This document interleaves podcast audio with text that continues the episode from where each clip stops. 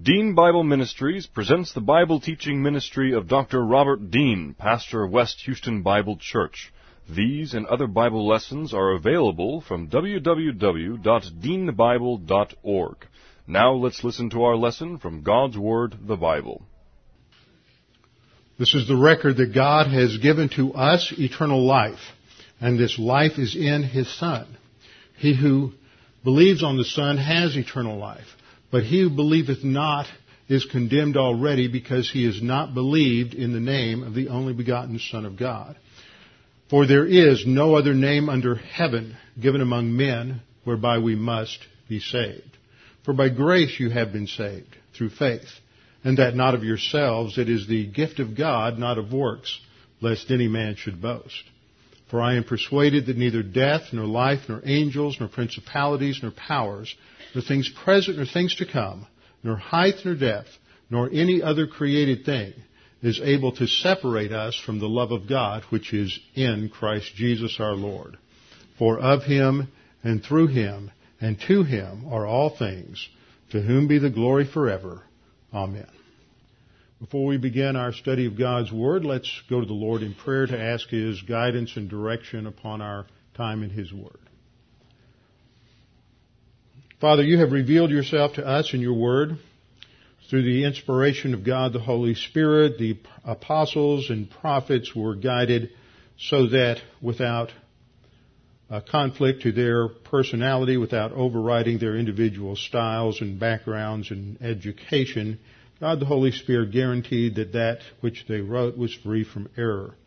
So we know that we have an infallible, inerrant word that we can rely upon and that we can trust you explicitly with everything in our life. Father, you have solved the greatest problem we will ever face, and so we, you will solve every other problem that we face in life if we will follow your word and if we will execute the commands that we find there.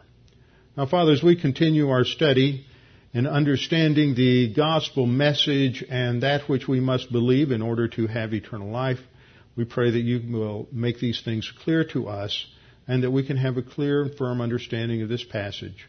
We pray this in Christ's name. Amen. Open your Bibles with me to Romans chapter 10. We're looking at Romans 10, 9, and 10, and we are looking at the question of the role of the resurrection in the gospel message and in that which we must believe in order to have eternal life, or in Paul's terminology in Romans, in order to be justified. Now, we've been covering this particular passage in Romans chapter 10 for uh, four weeks now. This is the fourth lesson on that passage, and those of you who have been here for the last uh, three or four weeks understand that this is not an easily understood passage. It's not that it is always so complicated, but people have made it complicated because at first glance, based on the sort of cultural evangelical heritage that we have, our minds have been pre-programmed to think of words like saved as referring to justification or the initial rebirth into the Christian life called regeneration. So we think of whenever we read the word saved in the Bible, that that means gaining eternal life, moving from spiritual death to spiritual life. What we also refer to as regeneration or justification. However, as I have pointed out in the last few weeks of our study, that is not uh, always the case. In fact, in the book of Romans, that is not the case at all. But it has led many people to misunderstand and misinterpret and misapply this particular passage. So let's first just look at, at the passage in Romans uh, chapter 10, uh, verses 9 and 10. There we read that if you confess with your mouth that Jesus is the Lord Jesus, and believe in your heart that God has raised him from the dead, you will be saved. For with the heart one believes unto righteousness, and with the mouth confession is made unto salvation. Now when we address a passage like this, a couple of questions ought to be occurring to us, which we've gone over the last few weeks, and I'll remind you of, especially those of you who are visitors. I almost feel sorry for those of you who are visitors this morning because to get to where we are, we've covered a lot of rather technical material, and I will remind you, everyone, of it as we review initially this morning, but we're going to hit it rather fast, and it may, some of this may uh, come as a surprise to some of you as we uh, look at it.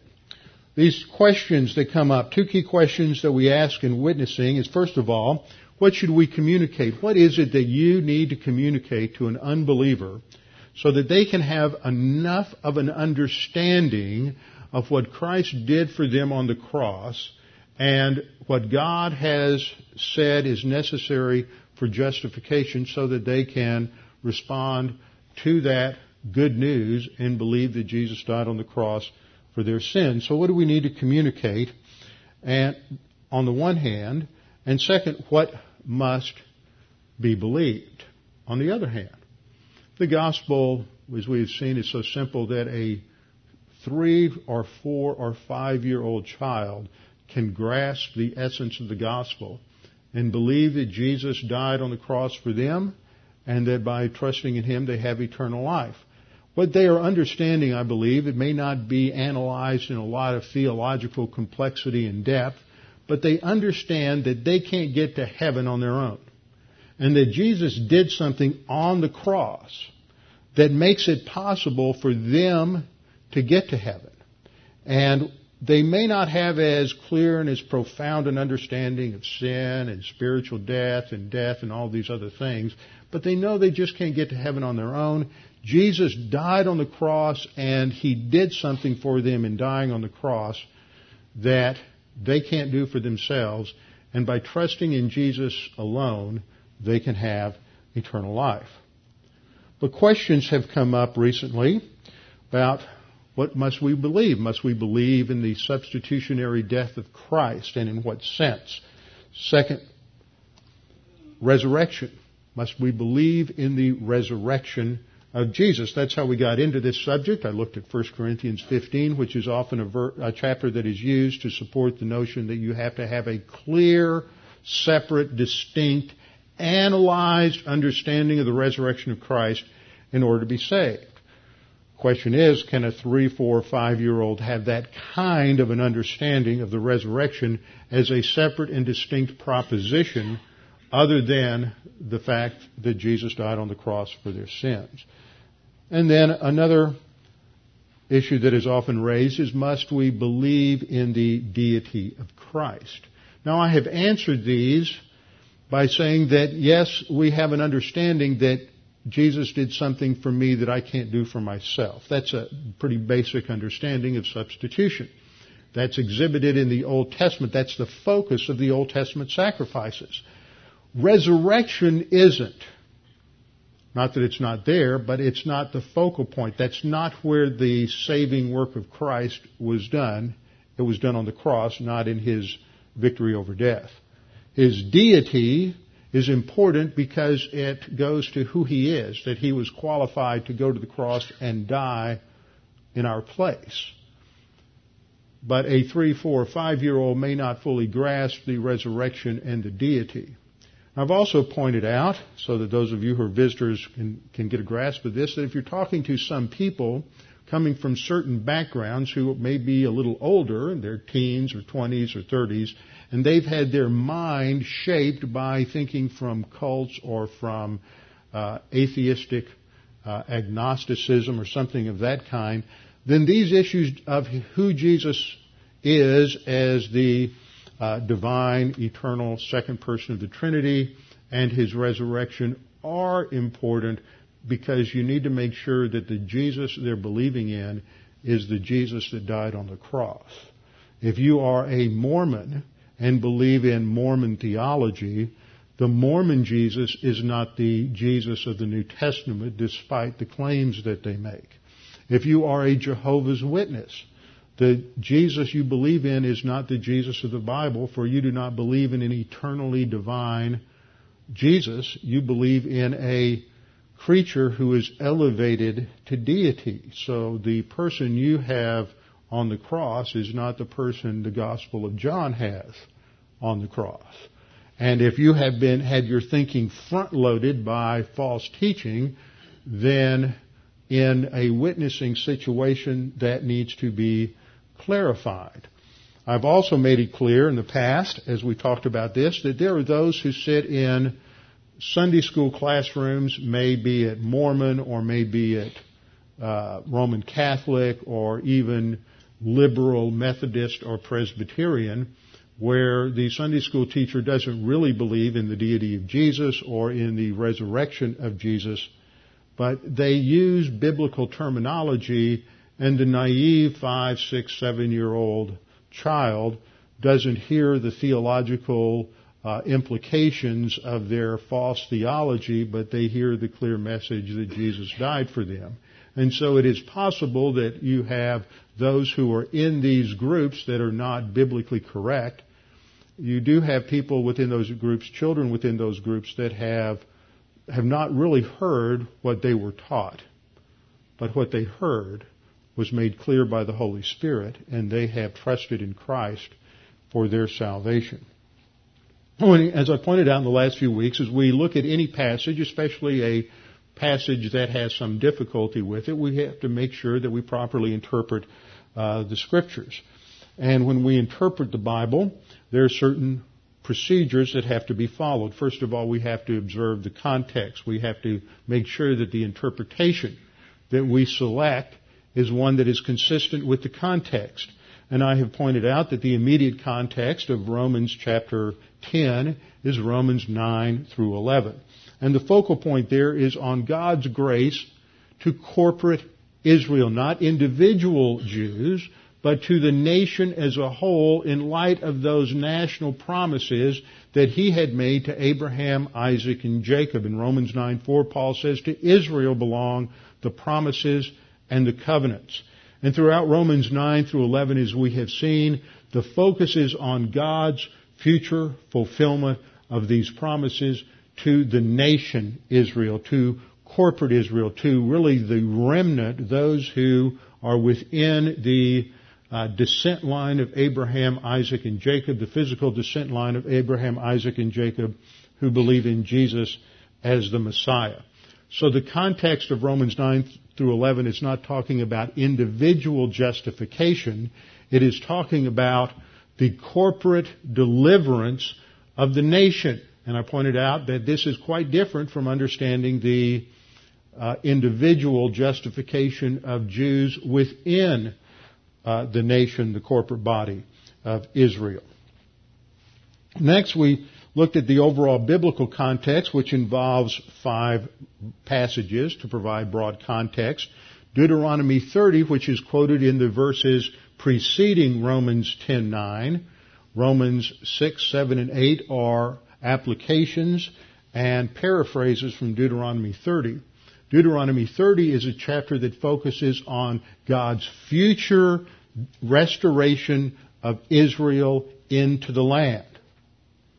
He, Paul is focusing on that. That God, he's answering the question, has God forgotten Israel? Has God given them up? And he is saying no, that there will be a future time of restoration to the land where Israel realizes the fullness of God's promises. He develops that more fully in the 11th chapter. The second verse that I went to, spent some time on last week, is Matthew 12:24, 31 to 32, the so-called unforgivable sin. Many people think that this is a sin uh, that, of unbelief and that Jesus didn't die for that sin. I pointed out this isn't an individual sin. It was the corporate national sin of Israel, represented by the Pharisees as their leaders, who rejected Jesus' claims to be the Messiah and assigned his, the source of his power to Satan rather than to God the Holy Spirit. And it is unforgivable not in an eternal sense, but it is unforgivable in a temporal sense.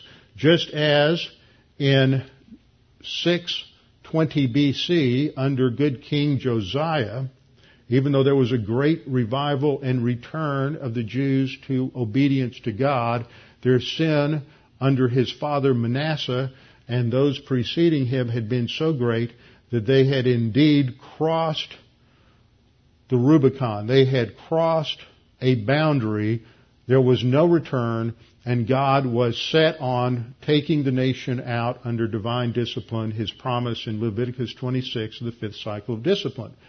That there would not be forgiveness for their sin of rejecting Christ in the age they were in or the age to come, which is the age in which we now find ourselves. But there is a future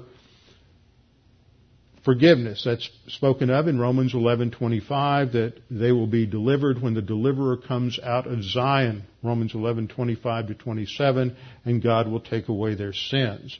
This is, goes along with what Jesus said in Matthew 23:39 that he would uh, not come again until they that is the Jews said blessed is he who comes in the name of the Lord. This will take place at the second coming or just prior to it according to Joel 2:32 which is quoted in uh, Romans chapter 10 verses verse 13 that verse quotes Joel 2:32 they that call upon the name of the Lord will be saved.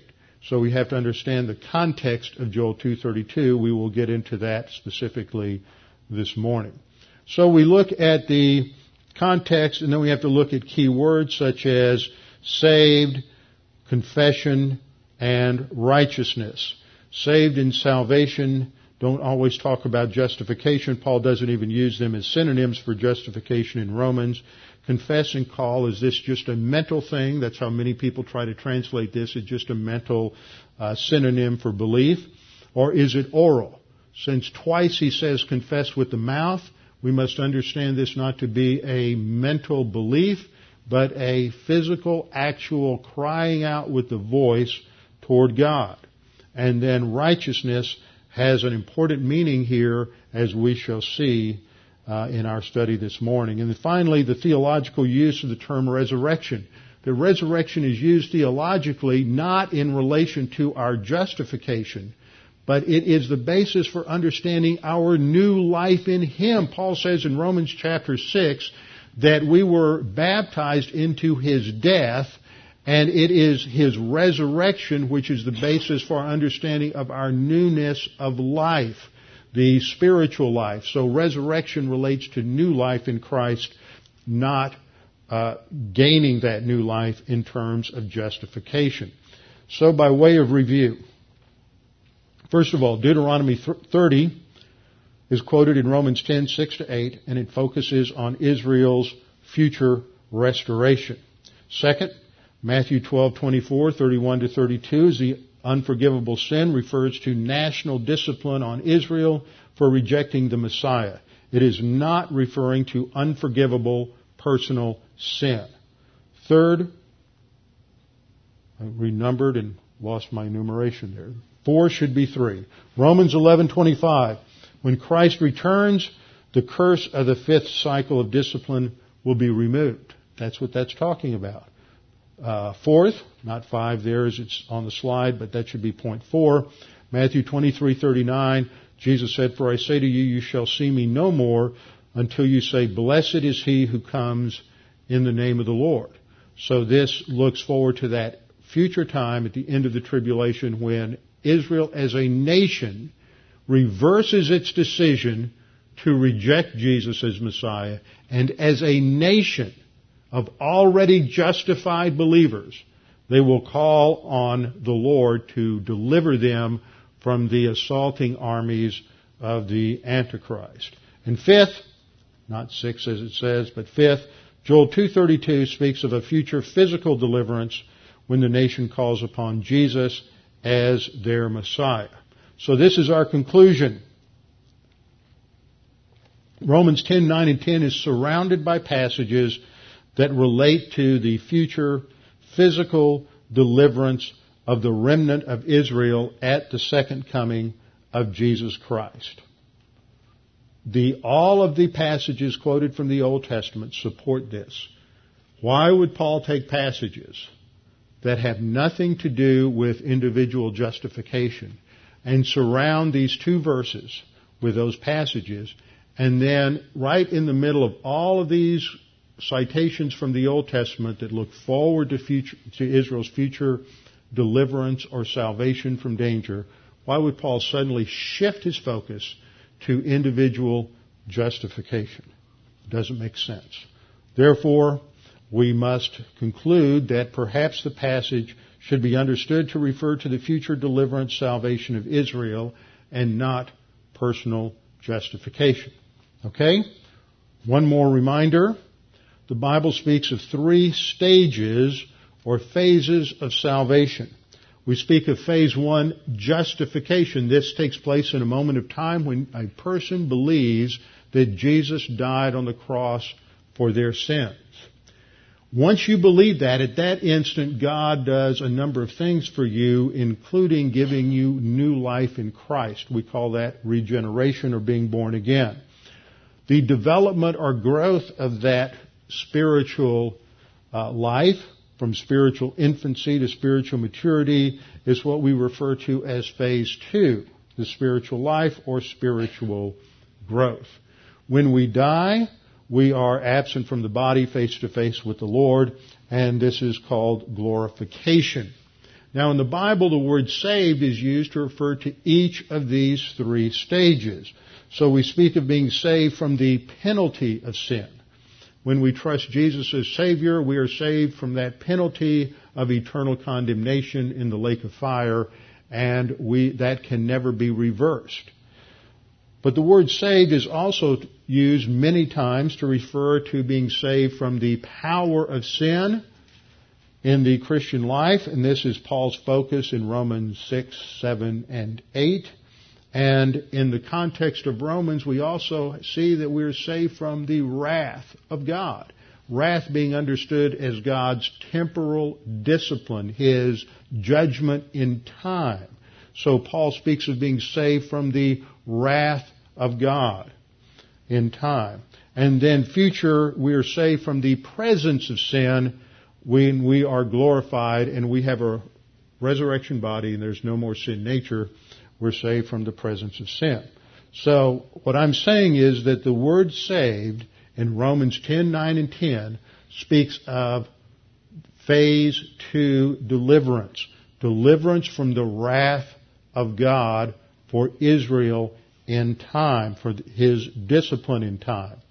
So we read, if you confess with your mouth the Lord Jesus, believe in your heart that God has raised him from the dead, you will be physically delivered from the wrath of God to come in time. For with the heart one believes unto righteousness, sounds like justification to me, we'll see that it's not. And with the mouth confession is made unto salvation.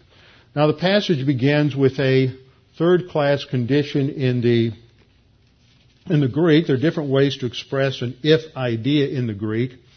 And one of these is a third class condition, and this means that maybe you will and maybe you won't. A person can make a decision. Uh, some will make a decision to confess with their mouth. Some will not make that decision. Uh, so it indicates a true hypothetical. Maybe they will, maybe they will not. The word confess is a word that is not unfamiliar to us. It is the Greek word homologeo, meaning to admit or to acknowledge something. To confess as in a courtroom to declare something to be true, and I believe that's the main idea here, is because what happens at the end of the tribulation period, Israel as a nation comes together and they will corporately declare that Jesus is God, Lord. The word Lord, L-O-R-D, is a word that is used for deity. And see, at the first coming, the Jews rejected the deity of Jesus, his claims to be the Son of God and to be the Messiah. So they will openly declare at the second coming that Jesus is Lord, that he is the Lord Jesus, and the fact of the resurrection from the dead is important because the nation Israel at that time in history will be dead. But God is going to bring them back as a nation.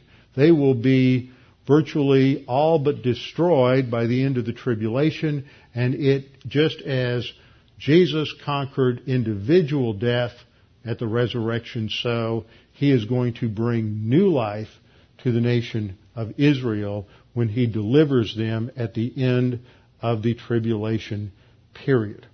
Now the word that people hone in on there, of course, is that word confess. What does that mean? Is that just a mental belief? Some people try to make it say that. Others try to make it mean that you have to have a public profession of faith. You not only believe in Jesus, but you have to walk the aisle, stand up in front of the congregation, give your testimony, and only then are you, are you saved. But the word confess is used in the context here in Romans chapter 10 as a parallel to calling on the name of the Lord. Just skip down a little bit to verse 13 where we have our quote from Joel 2:32 and we read for whoever calls on the name of the Lord shall be saved. That is parallel to Romans 10:9 that says if you confess with your mouth the Lord Jesus, believe in your heart God has raised him from the dead, you'll be saved. So, calling on the name of the Lord, which is an overt physical, oral, audible act, is parallel to confessing. It is confessing with the mouth, which is clearly distinguished in context from believing in your heart, that is, in your inner soul, in your mind. We'll get into that a little more in just a second. But first we have to understand where all this is heading, and that is in terms of this concept of sin, and, I mean of saved and salvation. So we have to see what these words mean. What does it mean to be saved, and what is salvation in the book of Romans? Now someone asked me a perceptive question a few weeks ago. They said, now, now Robbie, this looks, looks really technical. Would, would those believers sitting in that church in Rome, when they received this epistle, would they understand that this was what Paul was talking about?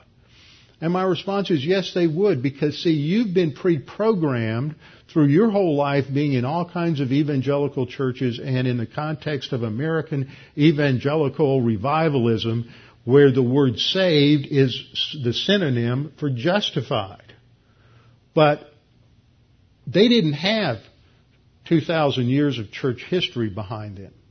They were reading this kind of language for the very first time, and so the word saved wasn't set in the concrete of the, this kind of a nuance of being justified. And so when they read this, being speakers of the original language, they understood this in a way different from the way we do. They didn't have all that baggage uh, to attend them. They, they could read it in a fresh way. Now they might not have understood all of the nuances that we do.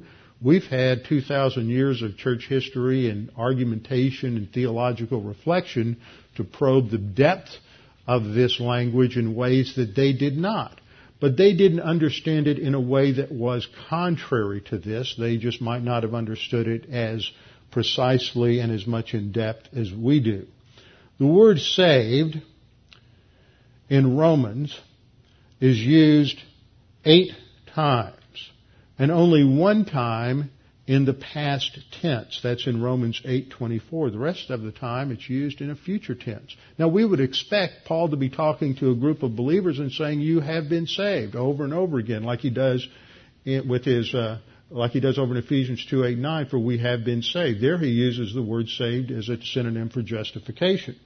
But in Romans, he only uses it one time in the past tense in Romans 8:24, and in 8:24 he's linking it to hope, and the word saved there is understood in the context of Romans 8 as being saved from the power of sin. Romans 6 through 8 is talking about how you, now that you're a believer, can be saved from the power of sin and live unto God. And so in context, even though it's a past tense use of saved, it's not looking at justification, it's looking at their spiritual growth. Romans 5, 9, and 10 gives us our clearest understanding of this. In Romans 5, 9, Paul says, much more than having now been justified, past tense, by his blood, we shall be saved, future tense, from wrath through him. Now that sounds like eternal wrath, but it's not talking about eternal condemnation. The term wrath in Romans has to do with God's temporal punishment on mankind for rejecting Him. So this is really talking about Phase two, deliverance from God's judgment on man in time for rejecting him. Paul goes on to say in Romans 5:10, "For if when we were enemies, we were past tense reconciled to God through the death of his son, much more having been reconciled past tense, we shall be saved by his life." See, right now you're sitting there, you're justified, you're reconciled, but you're not saved according to this verse. None of us are saved because saved here is talking about some, the process in phase two. We are being saved, but it hasn't finished yet. We shall be saved by His life. That's His resurrection. Resurrection is the basis for living the spiritual life, not the foundation for justification. So these verses focus on phase two, not phase one. They focus on how we live that life. Now, Romans 9:27, 10:13, 11:14, and 11:26 are the other uses of saved, the verb, in Romans, and they either refer to phase two or in a couple of cases to the culmination of the process and future, uh, some sort of future deliverance. That's the word saved. Now we have the noun salvation. Salvation, the Greek word soteria, is used only five times in Romans. It's used in Romans 1.16, for I am not ashamed of the gospel of God, for it is the power of God to salvation to the Jew first and also to the Greek. Gospel. Isn't gospel used there? Boy, that sounds a lot like getting justified, doesn't it? Well, Paul is using the gospel to refer to all the doctrine that he's explaining in Romans, not just justification, which is only covered in chapters 3, 4, and 5. It's the broad gospel, the good news that includes not only how to uh, how to be justified, but also how to live as a justified person so that you have a future destiny of inheritance with Christ uh, on into eternity. So it is a full sense of the word gospel not a narrow sense of purely giving the gospel so somebody can be justified. Romans 10:1 and 10 are in the passage we're talking about. That has to do with deliverance of Israel as well as also 11:11. Now 11:11 is interesting because that applies to the Gentiles. But it's not just justification because the context of 11:11 is the context that where Paul is saying God is now giving grace to the Gentiles for their salvation, not just their justification, but all the blessings that come with it in terms of their spiritual life for the purpose of creating a jealousy among Israel. Now they're not going to be jealous just because a bunch of Gentiles are going to end up going to heaven. But when they see Gentiles growing to spiritual maturity and realizing the blessings in time that God has for them, that is designed to uh, provoke the nation to jealousy, which will occur eventually in the end times. So we have passages such as Romans 1:16, the gospel is the power of God to salvation. It's either phase 2 in context, which is most likely because two verses later it's contrasted with being delivered from the present time wrath of God. So it seems like phase two is the best way to understand that salvation. And then in Romans 13:11, Paul says, "And do this, fulfilling all those commandments he gives in Romans, do this knowing the time that now it is high time to awake out of sleep, for now our salvation is nearer than when we first believed." See, that's not justification. We already have that. This is talking about how with each day we get closer and closer to our salvation, our deliverance, phase three, not a phase one concept. So we say these verses focus mostly on phase three, or, or phase two rather, that should read phase two, or the cumulative process ending in phase three. And then finally, as I pointed out, Romans 11:11 depicts the blessings of sanctification for the Gentiles in order to stir up jealousy among the nation Israel.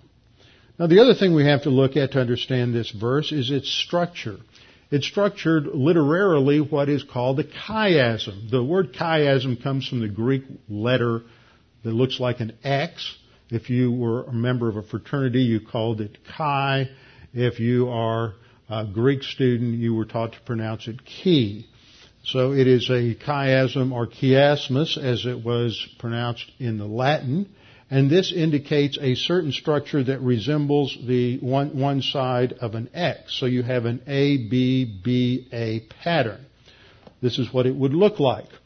Your A statements are parallel. The first statement of Romans 10:9, if you confess with your mouth the Lord Jesus, is parallel to the last statement in Romans 10:10, with the mouth confession is made unto salvation. The last clause of verse 9 and first clause of verse 10 are the B statements. And the B statements are parallel to one another. The first B statement says, and believe in your heart that God raised him from the dead, you will be saved.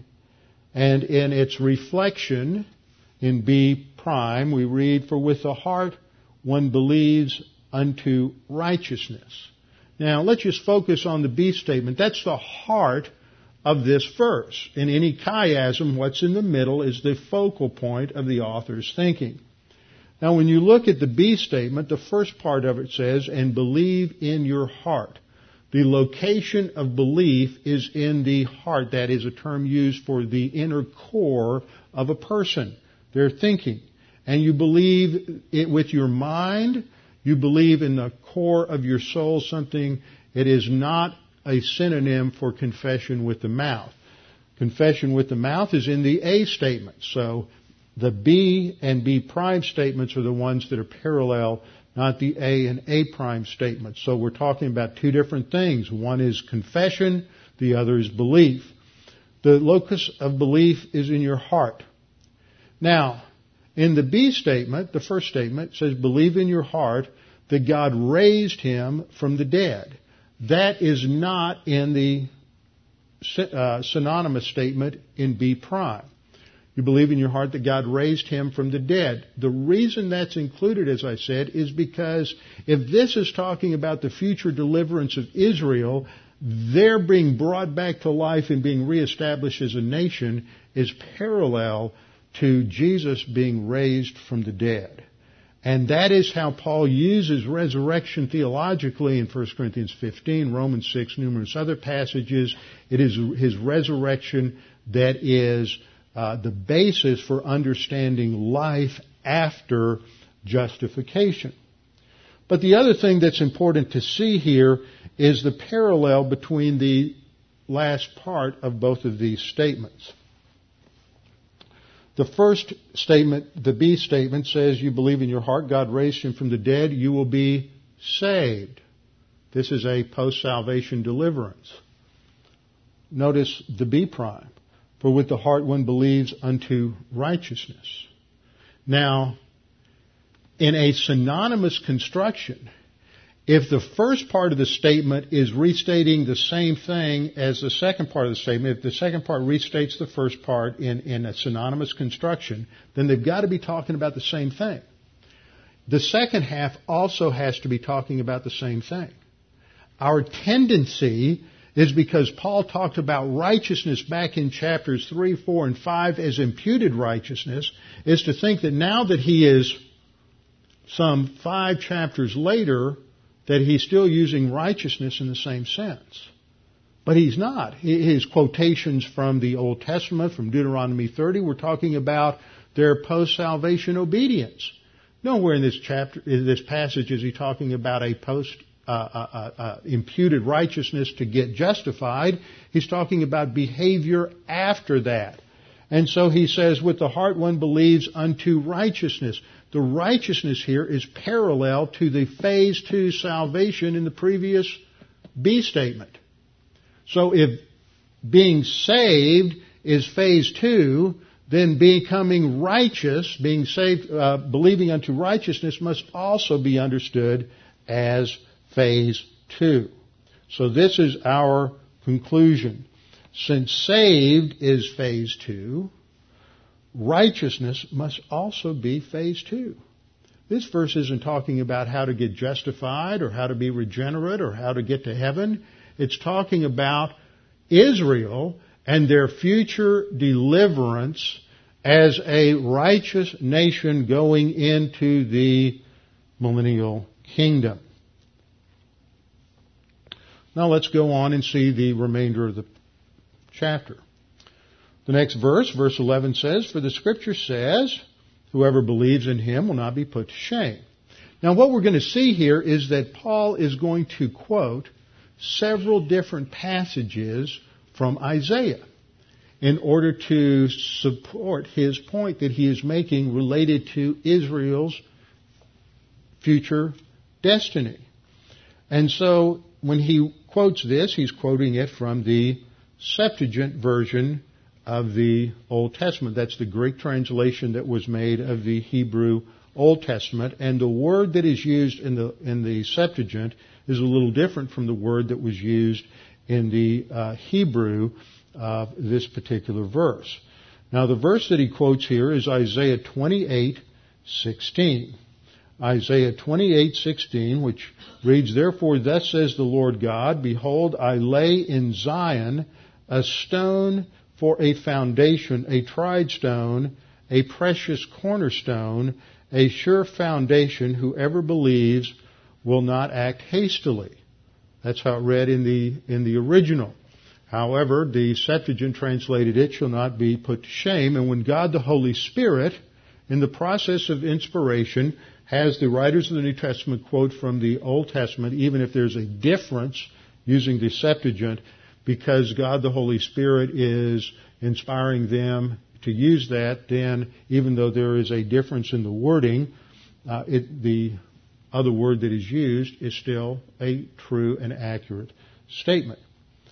Whoever believes on him will not be put to shame. In other words, when Israel turns to accept Christ as Savior at the end of the tribulation period, they will not be embarrassed. They will in fact be delivered.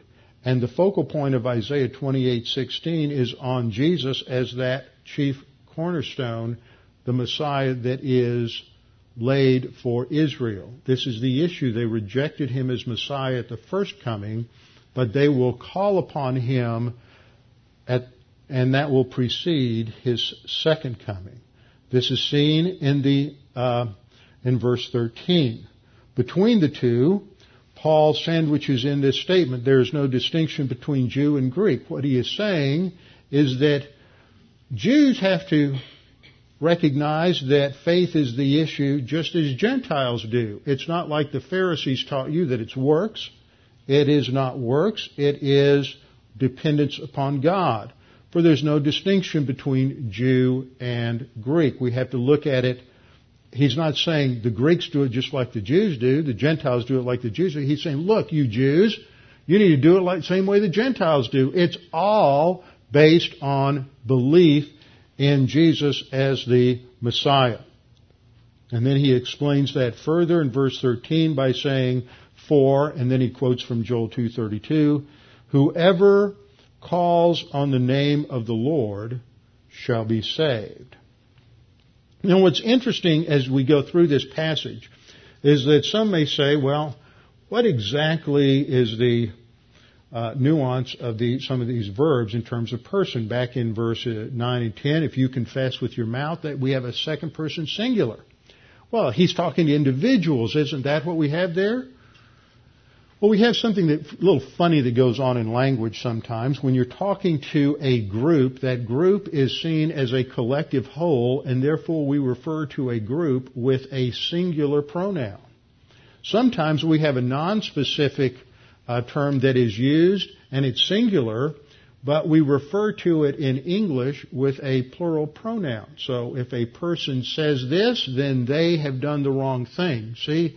Now, some of you with an English background think I just committed some atrocious error, but you're wrong and I'm right. See, if a person does X, that term a person is singular. But and if I say if a person does something, they have done the wrong thing, I've used a third person plural pronoun they to refer to a first person singular referent.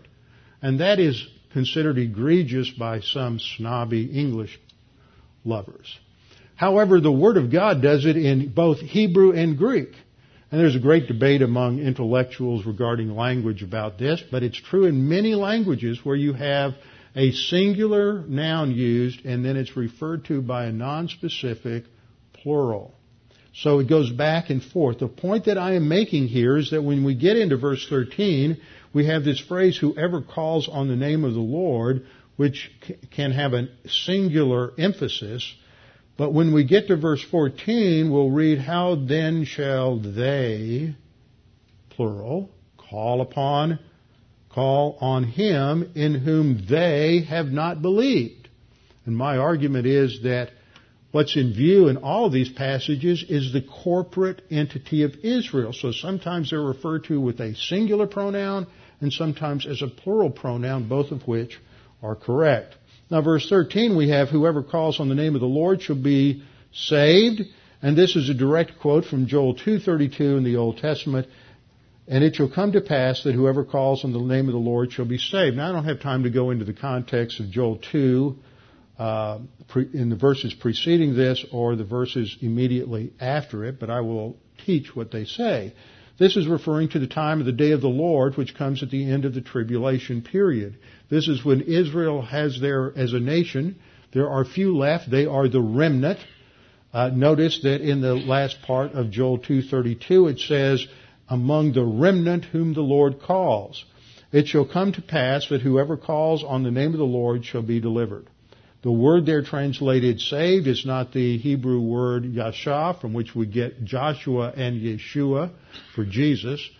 It is a different word in the Greek. It is the word, I mean, in the Hebrew, excuse me, it is the word melet, which means to be delivered from a physical crisis. And so Israel's going to have their back, the remnant's going to have their back up against the wall literally at the end of the tribulation, Israel will be on the cusp of complete annihilation and destruction by the armies of the Antichrist. And it is then and only then that they turn and they call on the name of the Lord in fulfillment of Matthew 23. I will not come again until they say, Blessed is he who comes in the name of the Lord. And they call upon the name of the Lord. This comes towards the end of the campaign of Armageddon. So, we covered this on Tuesday night a couple of weeks ago. You can see the full lesson online. But I want to remind you that there are eight stages in the final campaign of Armageddon. Armageddon is not a singular battle. It is a complex of battles. It is a military campaign. And the eight stages are first of all, the armies of the Antichrist will gather in the valley of Har Megiddo. Means the mountain of Megiddo. Megiddo is a tell it reflects about at least 27 layers of civilization overlooking the valley of Esdraelon uh, in the uh, Galilee, the northern part of Israel, and it is a place where these the staging area where uh, the equipment, the supplies for the armies of the Antichrist will be brought in from the port of Haifa, which lies at one end of the valley, in order to supply the armies during this campaign. Uh, as they are doing that, there will be an instantaneous destruction of Babylon in the east that will surprise the Antichrist. Then he will take his armies and he will attack Jerusalem and he will send part of his army after the Jews who have fled following Jesus' uh, warnings that when you see these signs, flee into the hills and those who fled south into the hills across Judea to an area we call Petra or Bozrah over in what was historically the region of Edom. And Bozrah and Edom are both mentioned in prophetic passages as we, we will see. There, as the remnants of Israel gather together, made up of individuals who have already believed Jesus died on the cross for their sins. They, they wouldn't have followed his commands to flee if they hadn't believed on him. So individually they're already justified. And this group of already justified Jews will find, uh, will escape and find a place of refuge across the Jordan in the area around Petra or Bozrah where God will protect them during the second half of the tribulation period. There they will finally, as a group, corporately call upon the name of uh, Jesus as the Messiah to come and deliver them, and Jesus will return, and then he will lead them in a march of triumph, defeating the armies of the Antichrist on his way back to Jerusalem, where the fighting will end. He will have a victory ascent upon the Mount of Olives. Now, what we want to look at is just those center points, four, five, and six. The, by point number four, the Antichrist will have marched on Jerusalem and he will send a contingent of his army to Petra, which is in the lower part of the slide to the southeast of the Dead Sea in the current Hashemite kingdom of Jordan. This is an area that is out in some of the most barren country you can possibly imagine. This is a topographical uh, map and satellite view that gives you some idea. Uh, this area is all desert. It is extremely rugged territory. A couple of pictures illustrate this. This is from the top of the Herodium, the burial site of Herod the Great, looking across to the east, and a little patch of blue that you see right about there is the Dead Sea, and off in the hazy distance you see some vague mountains there. Those are across the Jordan over in uh, Jordan. This is rugged territory as they flee down across Judea, across the desert, and over into uh, Jordan. You can see how difficult this is, but once you're safely ensconced in these mountains, it would be very difficult in, to come in and to get you. And it is there that they will call upon the name of the Lord from the area we now know as Petra. And we have various passages such as Jeremiah 49, 13 through 14 that emphasizes this, that the Lord says, I've sworn by myself that Bozrah will become an object of horror, a reproach, a ruin, and a curse. A bloody, bloody battle will take place there among the uh, ancient ruins of the Nabatean uh, kingdom. As you see on this particular map, Bozrah is located down here to the southeast of the Dead Sea. Once Jesus delivers them, he will lead a victory march across the desert up through uh, Judea with the tribe of Judah in the vanguard. So they will be there pressured, attacked by the tribes of the, by the armies of the Antichrist. Israel will cry out for help. As Jesus says in Matthew 23:39, they will call upon the name of the Lord.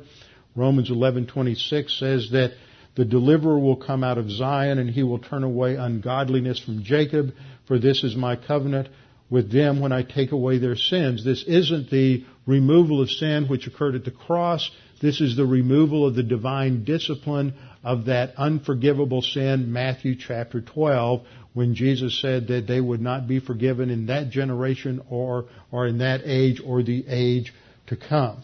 And this is when they are going to be redeemed and saved as a nation. And the new covenant becomes uh, activated. Zechariah 12:10 I will pour out on the house of David and on the inhabitants of Jerusalem the spirit of grace and of supplication so that they will look on me whom they have pierced and they will mourn for him. Doesn't say they'll believe on him because they're already justified. This is when they realize the consequences of their actions in rejecting the Messiah and they grieve and mourn over the one whom they have pierced and they will weep bitterly over him. And it will come about at this time that God says, I will pour out my spirit on all flesh and your sons and daughters will prophesy. This is the enacting of the new covenant with Israel. This is Joel 2, 28 and 29, just preceding our quote, which says, whoever calls on the name of the Lord will be physically delivered. And, and that passage says in Joel 2, 30 to 32, went too fast, Joel 2:30 to 32, I will display wonders in the sky and on the earth, blood, fire, and columns of smoke. That's the battle. The sun will be turned into darkness, the moon into blood before the great and awesome day of the Lord comes, and it will come about that whoever calls on the name of the Lord will be delivered. And so Jesus will return at the second coming, and he will deliver uh, Israel.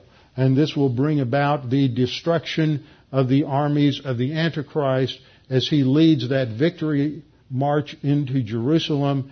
And then Isaiah 63 prophesies this. Who is this who comes from Edom?